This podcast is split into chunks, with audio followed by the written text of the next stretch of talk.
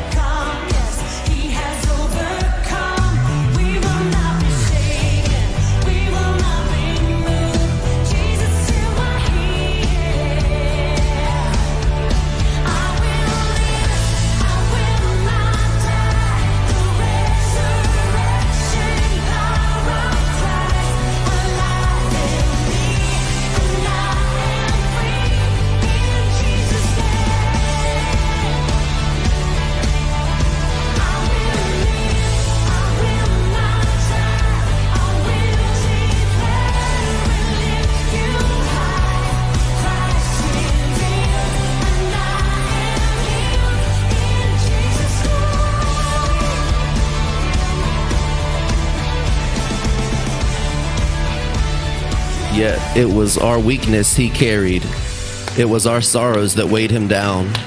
And we thought his troubles were a punishment from God, a punishment for his own sins. But he was pierced for our rebellion, crushed for our sins. He was beaten so that we could be whole. He was whipped so that we could be healed. He sent out his word and healed them. He rescued them from the grave.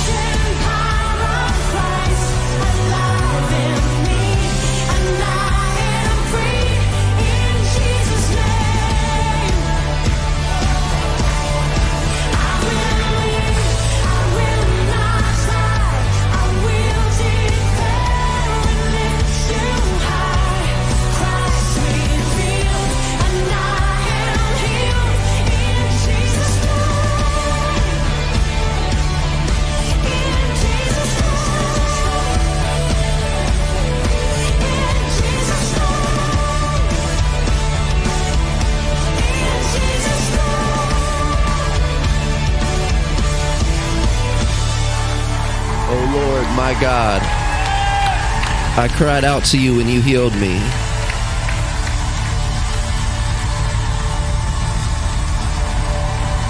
The thief does not come except to steal, kill, and to destroy. I have came that they may have life, and they may have it more abundantly. Anyway, look with me, if you would, Hebrews and chapter 2, beginning with verse uh, 14. In just the middle part of that, it speaks of Jesus and his death. And it says that through death, he, Jesus, might destroy. Say destroy. That word means render powerless, annihilate. I like the word annihilate, especially when you're talking about the devil and the powers of darkness. That he might destroy, annihilate, nullify him who had the power of death, that is, who? The devil. And release those who, through fear of death, were all their lifetime subject to bondage. For indeed, he does not give aid to angels, but he does give aid to the seed of Abraham. Do we have anyone here this morning that is of the seed of Abraham? If you are of faith, then you are of the seed of Abraham. And the scripture makes that plain. And therefore, in all things, he had to be made like his brethren, that he might be a merciful and faithful high priest in things pertaining to God to make propitiation. That's that big word. We're going to explain that in a moment. For the sins of the people, that in that he himself has suffered being tempted, he's able to aid those who are tempted. How many of you are glad for that? And we'll look at that more. Therefore, holy brethren, partakers of the heavenly calling, consider the high priest and the apostle and high priest of our confession, Christ Jesus, who was faithful to him, who appointed him as Moses also was faithful in all of his house. For this one has been counted worthy of more glory than Moses, inasmuch as he who built the house has more honor than the house. For every house is built by someone, but he who built all things is of God. And Moses indeed was faithful in all of his house for a testimony of those things which would be spoken afterward. Say afterward. But Christ as a son over his own house, who whose house we are if. Say if. Now we're going to have to get more into that if later on down the line, but it will help us get started today. If we hold fast the confidence and the rejoicing of the hope firm to the end. Now look in verse 14. For we have become partakers of Christ if we hold the beginning of our confidence and steadfast to the end. Lord, we thank you for this morning. Thank you that, Lord, we're living with a great expectation, not in ourselves. We've lost all confidence in who we are, but we're gaining confidence in who you are, and especially that you live in us. And so we, we pray, Lord, let this be the day.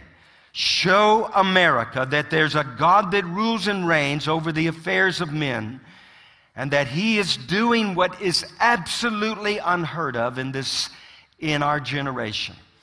And Lord, we just thank you for your word and we just pray give us ears to hear what the Spirit is saying to the church. And we just honor you, Lord. Thank you for your presence. Holy Spirit, come. And uh, we give you all the glory in Jesus' name. Amen. Now, I want to just review some of the points out of the scripture that we just read, and then I'm going to take off from there. But look in verse 14 again of chapter 2. And uh, the subject of death is mentioned, and we know that there is a determined, appointed day in which each one of us will die. How many of you know that? There's an appointed man wants to die, and then the judgment. As there was an appointed time for Jesus, of all the reasons that he came to the earth, of which he came for many reasons. What? To, uh, you know, to destroy the works of the devil, came to do the Father's will. What did he say? Behold, it's written in me, you know, that in the volume of the book, I delight, delight to do your will. And, all, and there are many other things. Came to seek and save that which was what? Lost. But also, maybe the greatest reason, he came to die. He came to give his life a ransom to all those who would receive them. And uh, the scripture says, though your sins be as scarlet, they shall be as white as snow. Texas should have gotten that message over this last week or so. Can you believe somebody said, I don't know if it's true or not, Reuben, you'll have to check. They said every county in, in Texas had some degree of snow. I have to go look that up because I don't know how that could be along the border. You can't believe everything you hear. But they had a lot of snow in Texas. And though your sins be as scarlet, they shall be as white as snow. But Jesus, in his death, destroyed him who had the power of death. How many of you are glad for that? And he rescued, released all of those who all their life had the fear of death. And then over in verse 17 and verse 18 of chapter 2, we see just another point that I want to mention. Jesus, as the Son of Man, was tempted at all points, just like you and me. Every struggle, every trial, every temptation, he encountered just like us, but he never sinned, right? And then he offered up his perfection for our imperfection. But the word propitiation, it means that God took the initiative and he appeased or he satisfied the wrath that you and I should have actually should have counted toward us, right? We deserve the wrath of God. But the propitiation, he, his, his death on the cross when he sacrificed his perfection for us, the just for the unjust, he enabled us to receive forgiveness. God is holy. Sin cannot be swept under the carpet. You cannot excuse it. How many of you know it's not going to happen? It's not going to happen. Your sin will not be excused. God's not going to say, well, I just, I'm going to overlook. No, there is, it must be addressed. And He addressed it once and for all. He died as a ransom for us. And then in chapter 3 and verse 1 and 2, it speaks about twofold calling that we have. First of all, there's a, an earthly calling, and then there's a heavenly calling. Now, our earthly calling involves that you and I, in this journey, we're called to a specific people. Say people. A specific, a specific place. Say place. And to a specific purpose. How many of you know that?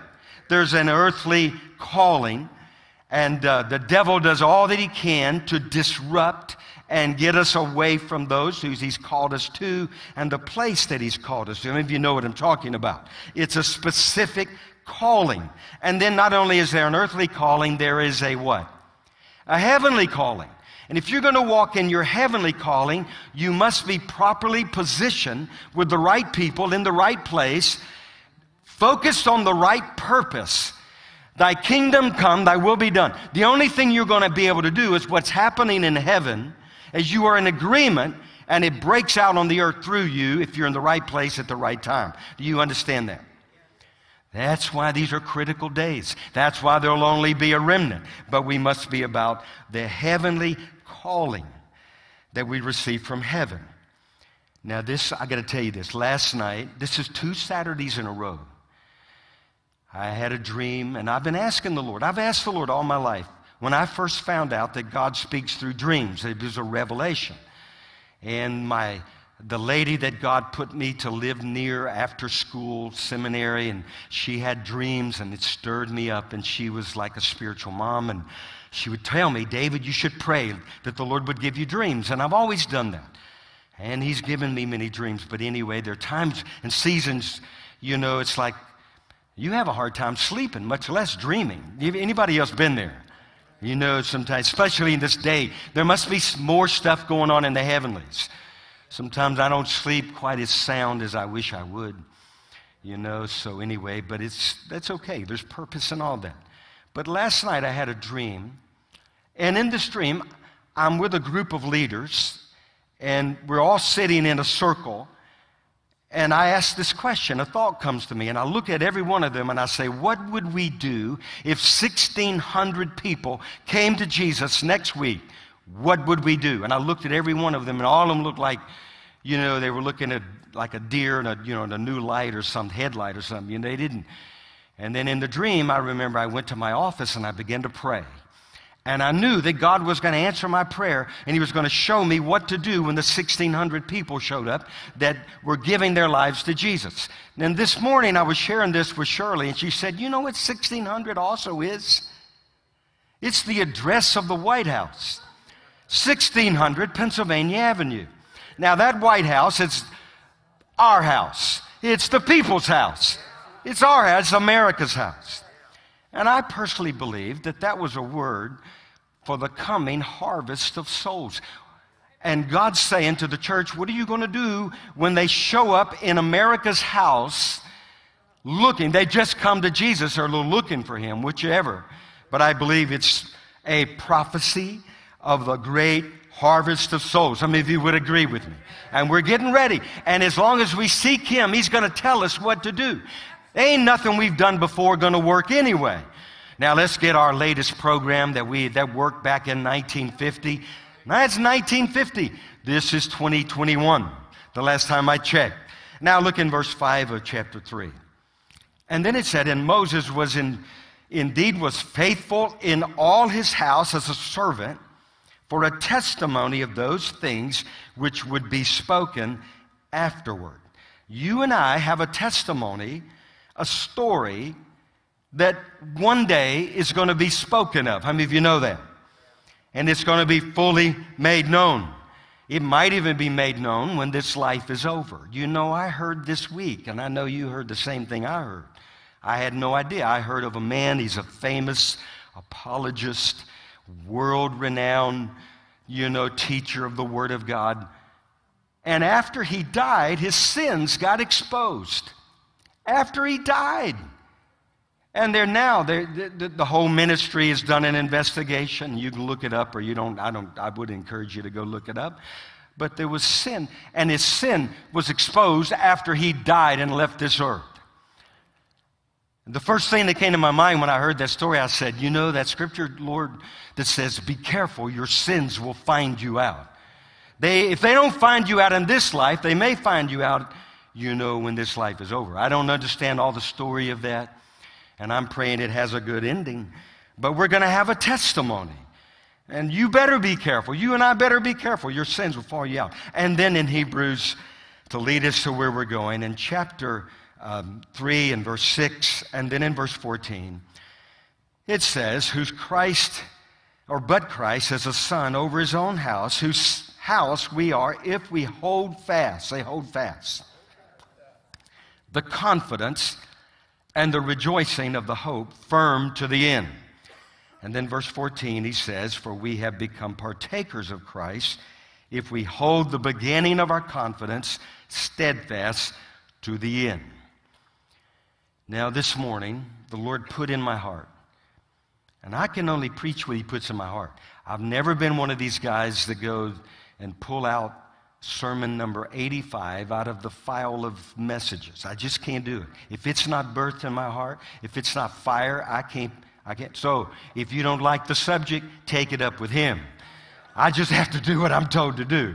It's not about me. I preach as if I'm preaching the oracles of God, and then I trust Him to do whatever He wants to do. But the title is When Will the End Come? And the subtitle, it may be better that fits, is Holding Fast and Firm to the End. Because you and I are going to have to hold fast and we're going to have to hold firm to the end. How many of you know that could be possibly true? How many of you know many are not going to do that? I got to preach eventually. I know it's there. I can see the title, but it's the great falling away. And there are many things causing many people to fall away. It's going to happen. It's going to happen just like the Bible says it will. But the question, when will the end come? This has been asked by believers, non believers, all through history, every generation wanted to know when this thing was going to wrap up. You don't have to be a rocket science in this hour to know the clock is ticking and things are changing quickly. And there are many people asking. The Bible has a lot to say about the end. Jesus had a lot to say about the end. Let me just read a few scriptures that focus on the end, and then we'll, we'll go from there, get into the meat. But Genesis chapter 6, verse 13. And God said to Noah, The end of all flesh has come and because of the violence that was on the earth. And it says that God regretted, God was sorry that He made man. And then He instructed Noah to build an ark. How many of you know if Noah had not built exactly to the way that God prescribed it, Noah would have ended up just like the rest of the crowd? He had to obey God, he had to obey for him to be fully saved. And then Deuteronomy chapter 9, verse 11. And it came to pass at the end of 40 days and 40 nights that God gave Moses, you know, the two tablets. And so it was at the end of a time period that he got the Ten Commandments. On the way down, you know, he thought he heard this eruption of, uh, you know, joy in the camp. The Lord said, No, that's not joy. The people have corrupted themselves. And so he gets upset, throws, you know, the tablets and breaks them and all of this. And such, you know, God was going to destroy the people. A loving God. Now, He's a loving God, isn't He? But He was going to wipe them out because of their corruption and their violence and their sin. And Moses intercedes for them. Now, we have someone that ever lives to intercede for us, and that's the hopeful side of the story. But remember, Moses said, God, if you destroy these people, what kind of reputation is that going to be? They, they're going to know that you saved them out of Egypt, but you couldn't save them for the promises and for the ultimate purpose that you have. And so there was 40 days. And then over in Job chapter 6 verse 11, Job said, "What strength do I have that I should hope, and what is my end that I should prolong my days?" And later we see that God blessed the end of the days of Job more than the beginning. And we're going to talk about that in a moment. And then David in Psalm prayed a prayer that would surely fit today. He said, Oh, let the wickedness of the wicked come to an end.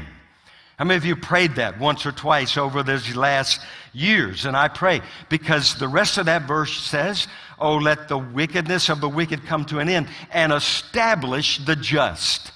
And we want to see the justice of God. And there's coming a day that God's going to put an end to evil and wickedness. He's going to answer those that have risen up in rebellion against him. And then Psalm 39, verse 4. Now, this is a prayer we should pray. It says, Lord, Make me to know my end and what is the measure of my days that I might know how frail I really am.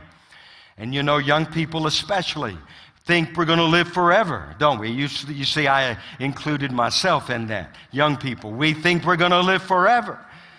But we're not going to live forever. There's going to come a day. And then over in Isaiah, he quotes God. He said, I am God and there's no other, declaring the end from the beginning and from ancient times things not yet done. Then Jeremiah chapter 5 verse 30. An astonishing and horrible thing has been committed in the land. When I read this, I thought, God, you could have written this as if it speaks to today. And it's horrible and astonishing thing have committed in the land. The prophets prophesy falsely, and the priests rule by their own power, and my people love to have it so. But what will you do in the end? That was the question he asked. And then over in Lamentations, and after the Babylonians had captured and destroyed Jerusalem, and Jeremiah describes what also could be a picture of today. He said, Now listen to this. Still, our eyes failed us, watching vain, vainly for our help. In our watching, we watched for a nation or a government that could not save us. They watched for a nation. Their own nation couldn't save them. They, Babylon, referring to Babylon, this could be the first example of Big Brother in the Bible. That, this is what it says. They tracked our steps. Look it up. So that we could not walk in the streets. And then Jeremiah, you know, looking over the situation, he cried out. He said, Our end is near, our days were over, for our end has come. Matthew chapter 10, verse 22. Jesus said, You will be hated. Hated. Say hated. I know we would rather be loved. I don't like to be rejected. There's something about it, it just gets on my nerves. You know, I don't like it. I'd rather not be rejected. I'd rather be accepted. How many of you are like that as well? That's just our nature. You will be hated by all nations. But he who endures to the what? To the end will be saved. Jesus wanted his followers later to know that the harvest is the what? The end of the age. The end of the age. And it's also a time of reaping of all that's both good and evil. Revelation 22, Jesus refers to himself as the Alpha and the Omega. What does that mean? The beginning and the end. Then in 1 Corinthians chapter 15, verse 24, Paul says, Then comes the end when he, Jesus, delivers the kingdom of God to the Father, when he puts an end to all rule and all authority and all power. And he's referring to the last enemy that you and I are going to face, and that's what? Death. He's going to end it all. So the question when will the end come? And how are you going to stand fast and firm to the end? I personally believe that it's a lot later than we think. And I believe we've got to be about doing the Father's will. Because, as the word says, there's a day coming when no man will work. Now, most would ignore this subject. How many of you know that? Don't really want to hear about the end of the age or the end of my life or whatever, you know. You know, we're those that want to, you know, we, we know things have begun and we want to know how, we want to have a good ending. And now we in Christ know that we will have a good ending. But many don't want to focus on that. Many are spending their life laying up treasures for themselves on the earth. And uh, the moth and the rust are devouring. And when Jesus said you should lay up treasures for yourself where? In heaven. Neither the moth nor the rust will have any effect there. So I want to look at what the Bible says about the end. Is that okay? We go there today because we got to be ready. We got to be those who stand. There's going to be a great falling away from the faith. I have brethren that do not believe that. And I understand. I know that I believe in the keeping power of God. I would have already had fallen away if he'd not kept me. How many of you know that? All I know is you got to read the whole story. And at the end of the age, there are going to be many things happening that's going to cause people to fall. Now, so what does the Bible say about the end? Well, first of all, from the beginning of time, people have wanted to know when the end would come. How do I know that? Well, you can just read in history. But remember in, in Matthew chapter 24, the disciples asked Jesus, When will the end come? And what will be the sign of your coming and of the end of the age? Now, it's not wrong for us to want to know the answer to that question. It's not wrong at all. Jesus, did, how many of you know he didn't rebuke them for that? But he did rebuke those who could tell the weather. They were experts at knowing when the next cold front, although they didn't have, you know, Accu radar, and the, I don't know how they knew that, but they were expert in telling the weather, but they could not discern the sign of the times. And the Lord rebuked them for that. I remember, you guys know, you can identify, but remember sitting in class when I was in elementary school, and in those days, the hours seemed to take forever. And I remember looking up at the clock every, you know, minute or so, thinking, when is class going to end? As far as I was concerned, class was never going to get over with. It got over with rather quickly, and many, many classes after that. And uh, I remember, you know, and uh, playing sports, and if you're behind, you want the clock to slow down. You know what I'm talking about. And uh, somehow you want the guy, maybe try to distract the guy keeping the score, you know, or keeping the clock. Maybe he'll leave it on a little longer or something. We tried everything in the book. If you're behind, you want to end the game. When the final buzzer sounds, you want to be up. And then there were times we wanted it to speed up. Come on, man, speed it up. Turn it on, make it go double speed because you're ahead. You shouldn't be behind and you want that game to end over. But people have wanted to know. And then, secondly, the end is a definite period of time. It's a definite time. You know, I believe, you believe, you wouldn't be here. That there's a beginning to life. And it's really, if you study it in the scripture, life begins at conception. I saw one of the, one of the first executive actions of the new administration was to increase the number of abortions and to make sure you and I pay for it. Taxpayer funded, everyone. I'm telling you, God's going to answer that one day. Life begins at conception, and then there's an appointed time to end. Hebrews 9 27. There's an appointed time for a man once to die.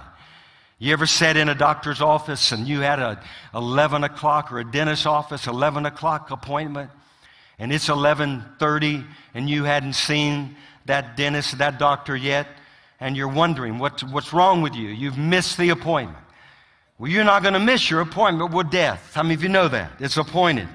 And we want to put it off. Shirley had a divine end of, it could have been end of life, encounter. She, she was an equestrian rider. And when she rode horses, and when she was 17, make sure I tell it right, she fell off the horse. The horse, what'd you do? You were jumping, the horse just bucked you, whatever it was, you fell off, hit your head. And she said she felt like her body left her, and Jesus spoke to her and said, It's not your time, right?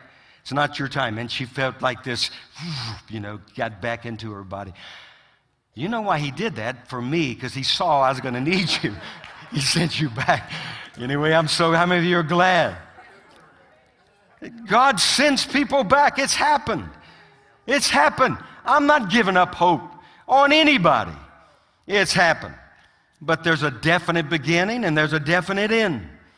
Revelation 21 opens with I saw a new heaven and a new earth, for the first heaven and the first earth have passed away. And then over in verse 6, where they, they have the announcement in that verse where it says, It is done. How many of you know there's going to be a day when the Lord will shout, It is done. And there's going to come a day of reckoning. Then over in 2 Peter, the heavens will dissolve. Say dissolve. Being on fire. Nevertheless, we look for a new heaven and a new earth in which righteousness dwell. I've never been to a movie in the days when you could go to a movie. I think you can go today under certain restrictions, but I've never been to a movie where the end of it didn't have the words the end on it. And there's going to come a day. You know, the first hourglass, where was it? The 8th century. It was a French monk. And I don't know how, how did they know what time it was to begin before they turned it over? But I know the sands of time are soon to be run out. And time as we know it is coming to an end. And then the third thing about the end is the end will not, now this is good, listen. The end will not take place until God's appointed time. Now, did you hear that?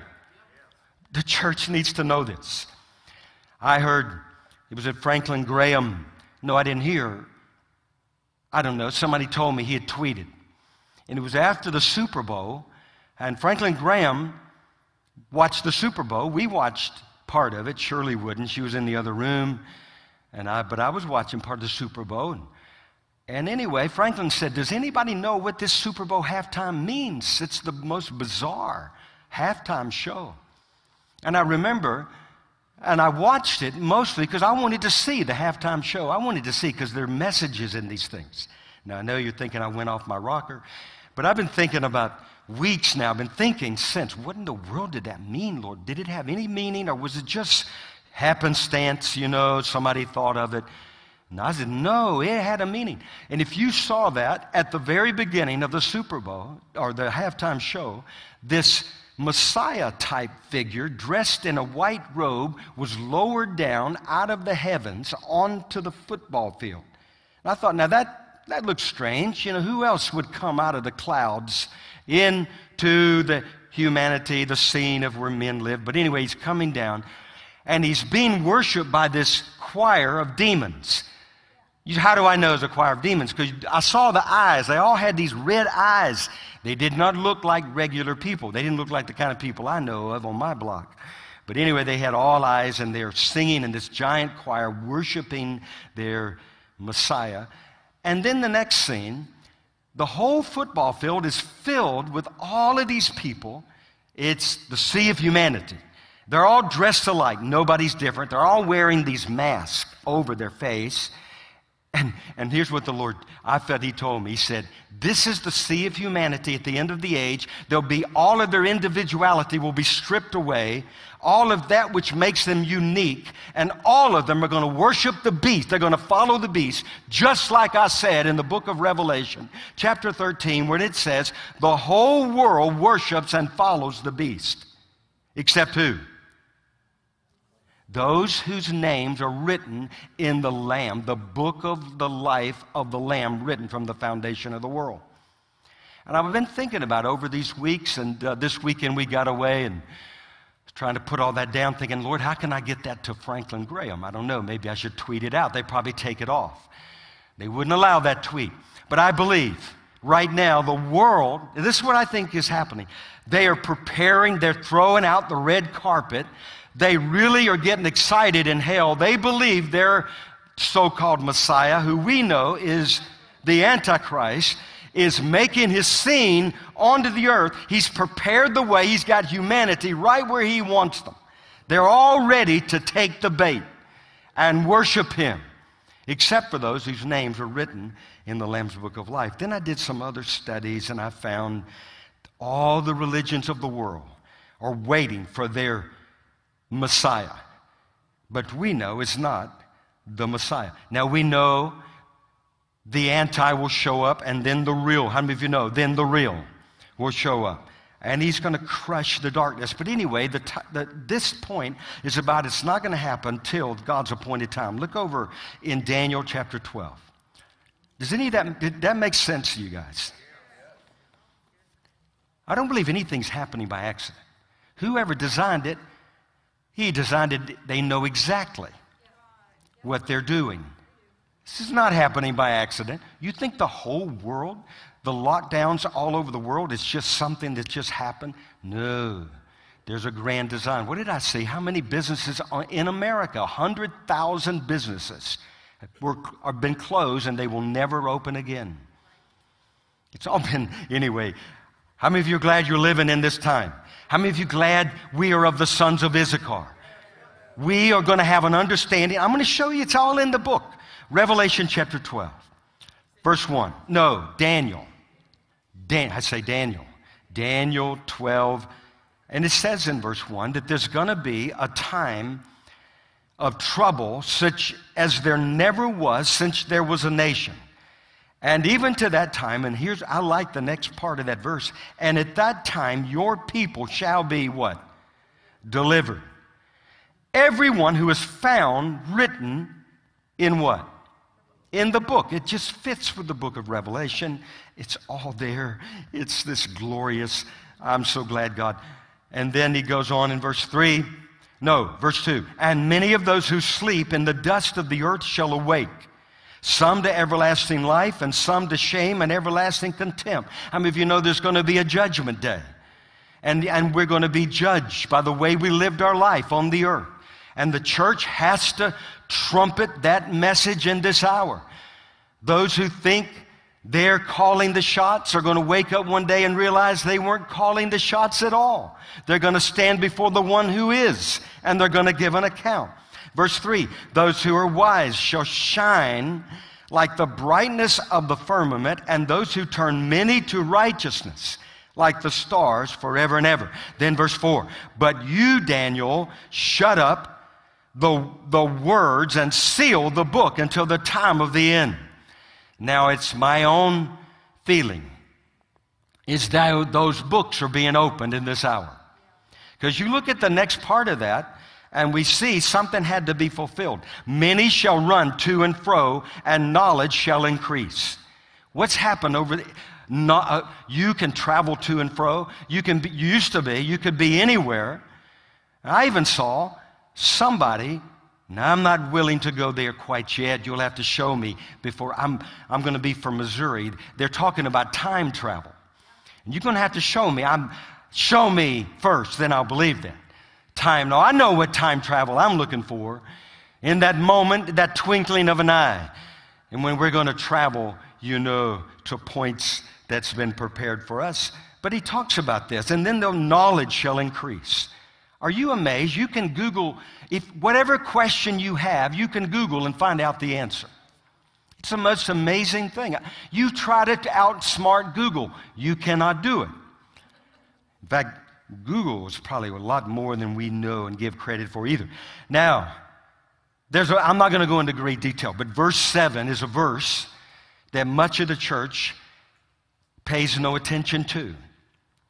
I'm going to pay attention to it because it's in the book. And I'm called to preach the word. But it says there will come a time when the power of the holy people, who are the holy people? Say, I'm holy. Okay. We're a holy people generation. The holy people has been completely shattered. All these things will be finished. There will come an end. And then in verse 9, and he said, Go your way, Daniel, for the words are closed up until the time of the end, and many shall be purified, made white, and refined, but the wicked shall do wickedly. And none of the wicked shall understand. You ever tried to explain what's happening to someone that's outside of Christ? You talking to, it's like you're talking to a wall. They have no understand. They can't understand the things of God. And you say, God, how come I can see this, but these can't see it? What's happening? How come others couldn't figure out what they were trying to present? The announcement that was being made at the halftime of the Super Bowl. How come others can't figure this out? And none of the wicked shall understand, but the wise shall understand. Now look back in chapter 11 and in verse 27. And I believe this is a time of the Antichrist and the world government and all these things are coming to pass. And the, I believe right now, hell is excited. They believe this is their time, this is their day. But look what it says. I'm going to put a little wrench in the armor. Look what it says. But these kings' hearts shall be bent on evil. Have you seen any evil? The hearts are bent on evil. Evil that's, I didn't even know you could define evil in that way. Evil, and they shall speak lies. Evil and lies at the same table. In other words, they're fellowshipping, but it shall not prosper, for the end, say the end, will still be at the what? appointed time. The designated time. In other words, it ain't going to happen until God blows the whistle. And you and I are to be about doing the Father's will. And we're going to even be those that mess up. Because do you think we could hasten the day of the Lord? They're trying to hasten the day of their Messiah. The way we hasten the day of ours is by doing the Father's will and finishing the work that He's given us to do. Does that make sense? And that fits with that dream, 1600 Pennsylvania, that God's going to do something major in this hour. It ain't going to happen. They ain't, listen, I don't care what they're announcing to their followers. It ain't going to happen until we see the fulfillment of what God has purposed. Every promise spoken over your life is going to be fulfilled. Every promise over the church in America. Now, he's had to shake it up. We're realizing not everybody that said they were of the church are of the church. Even after they die, their sins are finding them out. But God's raising up a remnant. And then the next thing about the end is the end will come as a surprise to many. 2 Peter chapter 3 verse 10. But the day of the Lord will come as a thief in the night, in which the heavens will pass away with a great noise and the elements will melt with fervent heat. You know, there's some people don't even believe that anymore. Both the earth, and the works in it will be what? Burned up. I know people won't even preach that. Their theology's gotten into a highlighted, enlightened place. They don't believe that anymore. They've left that out. Jesus said in Luke 12, if the master of a house had known the hour when the thief was about to break into the house, he would have watched and not allowed his house to be broken into. He said, Therefore, you must be ready, for the Son of Man is coming at an hour you do not expect. Anybody say amen on that? Which brings me, you know, it's, it's, it's as if when they say, when they say peace and safety, peace and safety, everything's going to get better. We're going to capture all the mountains. Everything's going to get better. Peace and safety is coming to planet Earth. And the, and the Bible says that's when you watch for sudden destruction to come on the scene. Anyway, this is a great time. And then, now this is good. I hope it's good. James chapter, I want you to see that. James 5. There's an end intended by the Lord. You guys with me? You better shout because I'm going to I'm about to bust up here. I don't know. I got a fire in my bones and I'm weary of holding it in. And I ain't going to hold it back. I feel like, listen, you got to run the race while you can. There's no, after seeing what happened with Marty, there's no guarantee. Now, I'm telling you the story's not over because I've told the Lord, I said, Lord, this is between me and you. If you did something with Marty like you did with Lazarus, do you know how many people would come to Jesus? Because we'd have Marty come and share that testimony. Now, I'm just thinking, I know some people think you shouldn't go there. No, my God does abundantly, exceedingly above all I could ask or think. And I'd rather be among those who have and ask and have than those who don't ask and have not. Ask God for big things. That's what we've been saying in this hour. Ask Him for big things. Have big prayers. Don't have these little bitty scrawny prayers. Maybe you can have some of them, but at least have some big ones. Because they're all big when God comes on the scene. But there's an end intended. Now, look at this, how this fits for the hour. I wish I could have, I wish I could have, I wish they'd have lowered me on that football field and I could have read this scripture in the midst of this announcement to the Satanists and the globalists and the rich and the elite. Let, look at this. Verse, verse 1. Come now, you rich, weep and howl for your miseries that are coming upon you. Your riches are corrupted, and your garments are moth eaten. Your gold and your silver are corroded, and their corrosion will be a witness or a testimony against you, and you will eat your flesh like fire. For you've heaped up treasure when? In the last days. They're heaping up the treasures of the world. They raped South Africa, they raped all of Africa. And they're trying to do the same thing in every nation. Oh, God, thank you for showing us this stuff. We'd go crazy if you weren't telling us what's going on. Verse 4 Indeed, the wages of the laborers or the workers who mowed your fields or worked in your factories, which you kept back by fraud. You see that? They're crying out, crying out, and the cries of the reapers have reached the ears of the Lord of the Sabbath. Now, can you see what I see in this, or you think I'm just reading something that makes God give them eyes to see? If I can understand this, you can understand this. Verse 6, look what they did. No, wait. Verse 5, you have lived on the earth in pleasure and luxury, and all you've done is fattened up your heart as in the day of slaughter. I would have loved to have read this on the football field. Look at verse 6. You have condemned, you have murdered the just. Now, I'm sorry.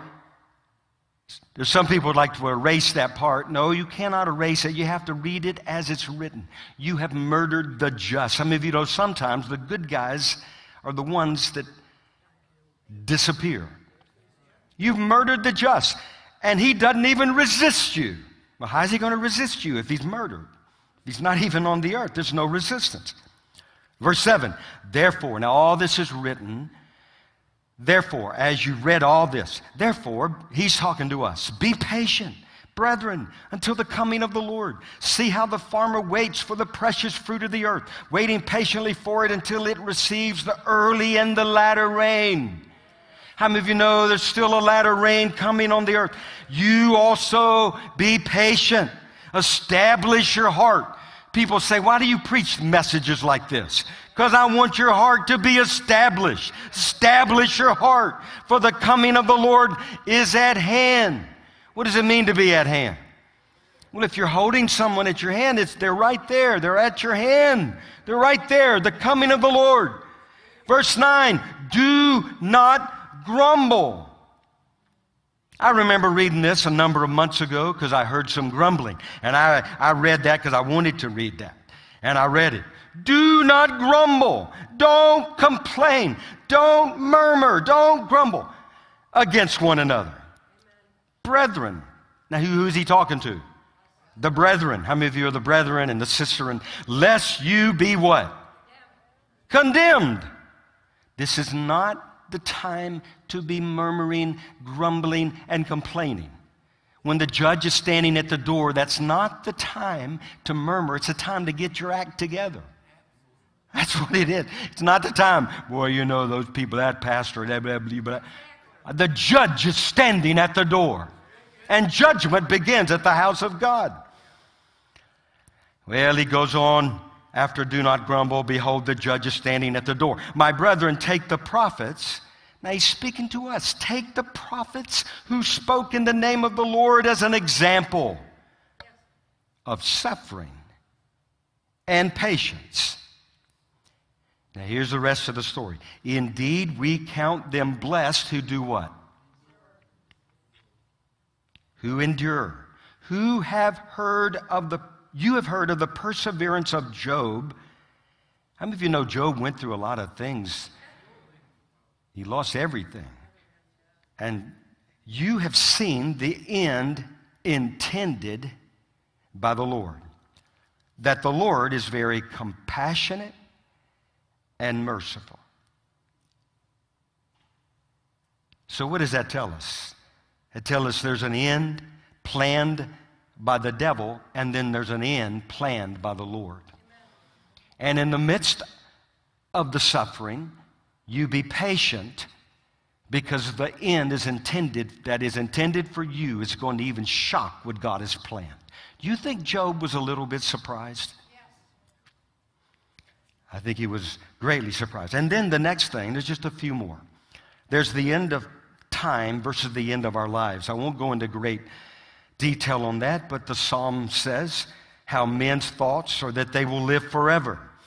And yet death comes to all. And we should live by that verse, Amos chapter 4, verse 12. It says, Prepare to meet your God. That's one of the messages we need to be shouting today. Prepare to meet your God. Regardless, it may be you're in maybe the end of the age, maybe the end of time as we know it, maybe just the end of your life. But prepare to meet your God. And over in James chapter 3, verse 14, remember he says, Whereas you do not know what will happen tomorrow. Some of you know found that's true? You don't know what's going to happen tomorrow. For what is your life? It is even like a vapor that appears for a little time and then vanishes away. And then we must live as those who know that the end is quickly approaching. There needs to be an urgency about us, especially in this hour. 1 Peter chapter 4 verse 7. It says, "But the end of all things is at hand." And then he gives them instructions on how to live. And another time we'll get into that. But I believe we're living as that generation. Now, if the believers in the New Testament believe that they were the last generation to live on the face of the earth, how much more should we? Been a few years since then that have come and gone. And we should live with that, that sense that we're the last generation. Now, there'll always be the mockers and say, look, you people, you think this is the last day. People have said that through all generation, all through history, and they will mock. But I want to remind you that God will not be mocked. God is not going to be mocked. There's an examination day coming. And this must be part of our testimony. I heard the story of an old grandmother, and that meant she was old grandmother. I'm, we're relatively young grandparents. This was an old grandmother. I wanted to clarify that. But she started reading the Bible all the time. She'd read the Bible when she woke up and had her breakfast, read the Bible. And the afternoon, she'd sit down in her rocking chair, read the Bible. Late at night, you would find the light on in her room. She's reading the Bible. And they asked the granddaughter, What happened to your grandmother? What happened to her? She's changed. The granddaughter said, She's cramming for her final exam and she doesn't want to fail. I'm telling you, this is the time to cram. Jesus said, You must work the works of Him who sent you because of the night coming when no man will work. Now, did He mean it or was He just, you know, He meant it? And then the next thing, because He said, Behold, I'm coming quickly. I know all the skeptics have said, now he said that. He said, Behold, he's coming quickly, but has he come? The only reason he hadn't come is because it's his will that none should perish. And he's holding out for a great harvest. And then and he's waiting for the Father's will, perfect will. And then the end is not the end for those whose faith is in Christ. And that's what they danced, they sang this morning. I am the resurrection and the life. He that believes in me, though he were dead, yet shall he live. We live. Sometimes it seems the good guys die, they even die young. But I'm telling you, it's a part of a glorious testimony that God is building. And there is an end coming. And, uh, but we can be confident that if you're in Christ, your end is not really coming, your, your beginning is just beginning. And whatever happens with the earth, I know there's going to be a day the earth and the works thereof are going to be burned up, but we're looking for a new heaven and a new earth where righteousness dwells. Anybody? Amen. I remember when Josh was a little boy, he would ask us, Dad, when is sin going to get go away basically? When's God going to deal with sin? And I'm telling you, sin's going to have its climax, but there's coming a day that God's going to stamp the final, that's it, it's over, it's done with. And Jesus is going to come and reign.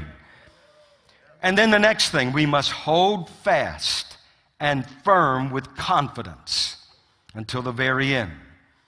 And not just to the end, but during the end.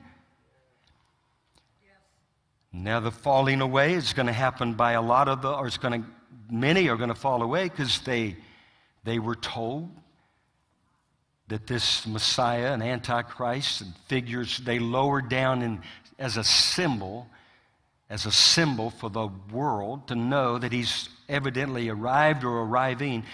They were taught, you won't be here. You won't even be around. Do you know? I think I've shared this, but just in case, Corrie ten Boom who we have a lot of respect for. We quote her stories in this place all the time. We like Corrie, her testimony. She said, now she was a godly woman. She said, the, the preachers of the rapture are the false prophets in the last days.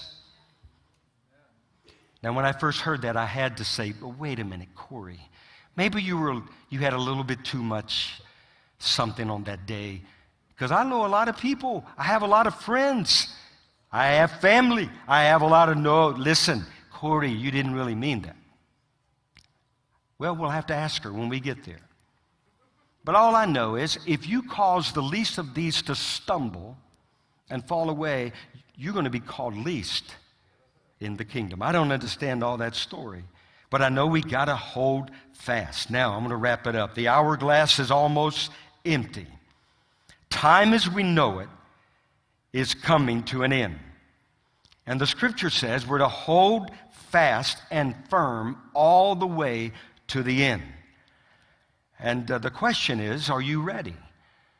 Do you know the one who is the resurrection and the life? There's a scripture in Hebrews chapter 7 as we get ready to close. It refers to the earthly priest who are prevented from continuing in this life because of death. They, they can't continue their ministry.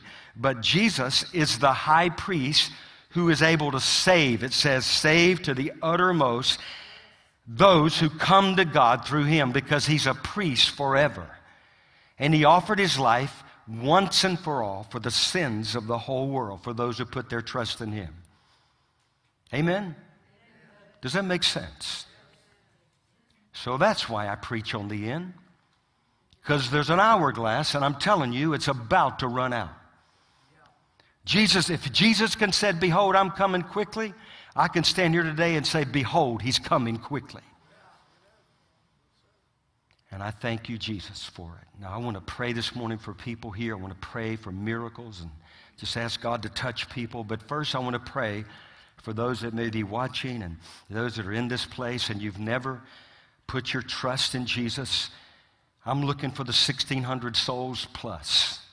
1,600. I'm telling you, that means a lot. If you have more to the story, you tell us what it means because this dream is hot off the presses. I just had it last night.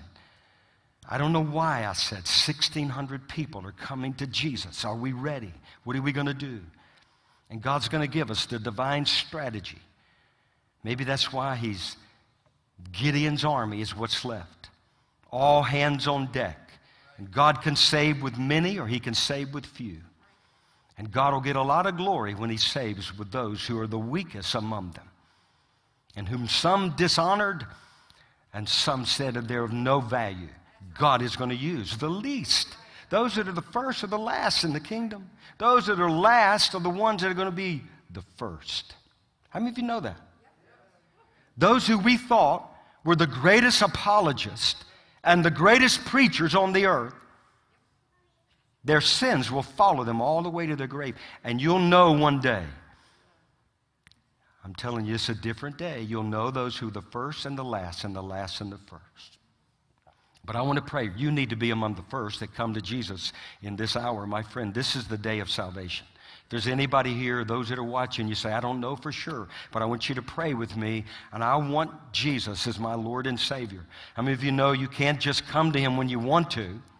You don't just say, okay, I think I'll trust in Jesus. No, the Holy Spirit has to convict you of sin. The Father draws you.